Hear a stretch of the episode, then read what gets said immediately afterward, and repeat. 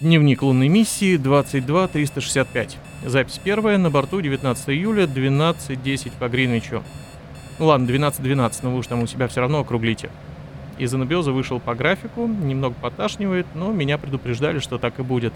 Так что можно сказать, что все в норме. Вы же будете потом это переслушивать, иначе зачем я это все сейчас записываю? Так что специально под запись, пульс у меня, так, секунду, 64 в минуту. Давление на приборе 122 на 83, как говорила моя мама, как у космонавта. По модулю замечаний нет, все системы работают штатно. Правда, м -м, правда темновато немного в иллюминаторе. Я, честно говоря, ожидал, что будет посветлее, хотя черт его разберешь, что тут сейчас должно быть день или ночь. Ну, раз я проснулся, буду считать, что день. Потом как-нибудь разберусь. Я, если честно, вообще не понимаю, зачем вы меня так рано разбудили. Посадка на поверхность все равно будет происходить в автоматическом режиме, а я как пассажир буду смотреть на приборы и позевывать. Но вам, шароголовым, конечно, виднее. Вдруг что-то пойдет не так, говорили они. Ты сможешь вмешаться в процесс и все исправить, говорили они. Даже инструкцию по посадке в ручном режиме положили на видное место.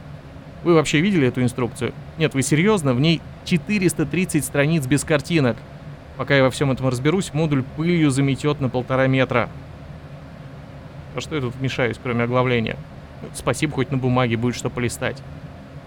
И что ж вы, гады такие, не говорили мне, что вблизи она красноватая? Или это просто цвет так на нее падает? Ну, ладно, разберусь потом. И вот еще что. Передайте Марте, что месяц в анабиозе это не так уж и страшно. Я боялся снов. Ну, боялся, что их будет слишком много. Точнее, не так. Мне было страшно, что весь этот месяц мне будет сниться один и тот же сон. Я помню, как-то в детстве я заболел ангиной. Температура была как на солнце, ну и бред на фоне всего этого. И мне постоянно снилось, что я, ну только не смейте сейчас, что я река. И по мне почему-то китайцы на своих маленьких лодочках из бумаги перевозят рис. И вот пока меня так глючило, для меня было очень важно быть аккуратным, чтобы не расплескать воду и не утопить ненароком эти маленькие лодочки. И вся эта бредятина повторялась снова и снова. И вот на Земле я боялся, что весь этот месяц в анабиозе по мне будут плавать эти китайцы со своим рисом. Но мне ничего не снилось, вот вообще ничего. Вы закрыли капсулу, я закрыл глаза и открыл их уже в открытой капсуле где-то час назад. Ну, только руки немного затекли, ну и подташнивает. Еще есть такое ощущение, что я выспался на две жизни вперед, так что Марте не о чем переживать. А пока она будет спать, я буду ждать ее тут. С нетерпением буду ждать. Так и передайте ей, что эти два месяца в одиночестве покажутся мне вечностью. Ну, вы понимаете, мы же с ней будем первыми колонистами на этом безжизненном камне, и сеять мы тут будем далеко не картошечку. Черт, как же хорошо, что вы там на всем экономите и не понаставили нам тут своих камер с прямой трансляцией. Ну, признавайтесь, вы следили бы не только за тем, как мы тут картошечку жарим, широголовые вы мои извращенцы, а в дневничках этих моих ничего не видно. Вот и буду их для вас иногда записывать, чтобы вы там без меня не скучали. Ладно, всех вас обнимаю, Марту целую и жду. Пойду разбираться, что тут к чему и готовиться к посадке. Не скучайте.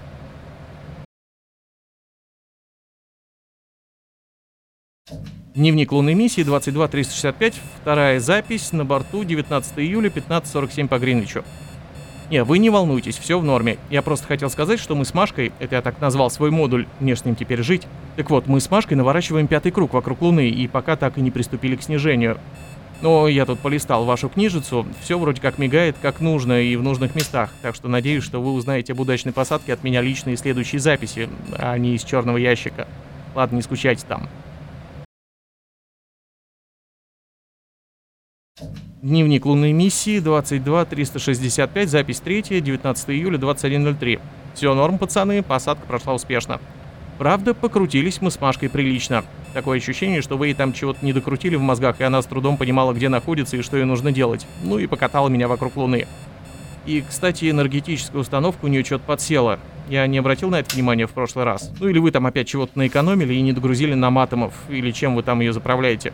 Не могла же она на мой сладкий и спокойный сон и на будильник столько потратить. Нет, я все понимаю. Закинуть обитаемый модуль на Луну в спящем режиме самоходом как камушек – это офигенная идея. Типа по инерции само как-нибудь долетит до нужного места. Ну, а там топлива как раз на посадку и хватит. Ну, я же живой человек. А если бы оно все раньше закончилось, и я бы проснулся в холодной темной железке на половине пути? Или вообще бы не проснулся? Я повторюсь, я живой человек. Вы обо мне вообще подумали? Короче, вы Марте там загрузите побольше. Нам с ней тут еще любовь строить, и лишняя энергия нам не помешает. Я вообще люблю, когда тепло и светло. Дневник лунной миссии 22365, запись 4, 22 июля, 9.21. Так, господа шароголовые, у меня два вопроса, и оба, как мне кажется, очень важные. Первый. Вы меня вообще слышите? Ну, вы мне дайте знать, я человек грамотный, вы же знаете. Так что не обязательно голосом мне даже отвечать. Пришлите хотя бы письмишко. Я прочитаю. Ну или фонариком в небо поморгайте. Я пока еще не совсем разобрался в тонкостях местного неба и не понимаю, в какую сторону смотреть, но если будете долго моргать, я обязательно увижу. Кстати, небо тут головокружительное. Я вчера на него весь вечер смотрел. Глаз не оторвать. На земле такого неба нет. Чистое, как слеза младенца. Черное, как... Ну, в общем, очень черное. И на этом черном бархате вообще все сияет. Красотища неописуемая. Буду присылать вам фотки, если, конечно, разберусь как. Инстаграм тут, кстати, не работает, я проверял. А, и вот еще что. Вот тут на 136 странице написано, стационарная лунная станция после посадки переходит в режим генерации энергии с использованием лунного грунта. Вот звучит прям огонь. Вот прям бомба. Машке эту луну за всю мою жизнь не переварить. Но вот где-то вы широголовые просчитались. Вот прям немножечко, прям чуть-чуть ну, процентов на 70 где-то. Нет, там инструкцию почитать и не замерзнуть мне, конечно, хватит, но картошечка, как в кино, в этом полумраке расти точно не будет. И уж точно ни на какое терморфирование этой энергии не хватит. Я два раза перечитал, думал, может, настройки какие сбились. Нет, все по инструкции, а энергии нет. Вы уж там как-нибудь разберитесь с этим. И дайте мне знать, что мне теперь со всем этим делать. Ну или с Мартой как-нибудь передайте инструкции. Очень на вас надеюсь, шароголовые мои. Я всегда на связи. Обнимаю.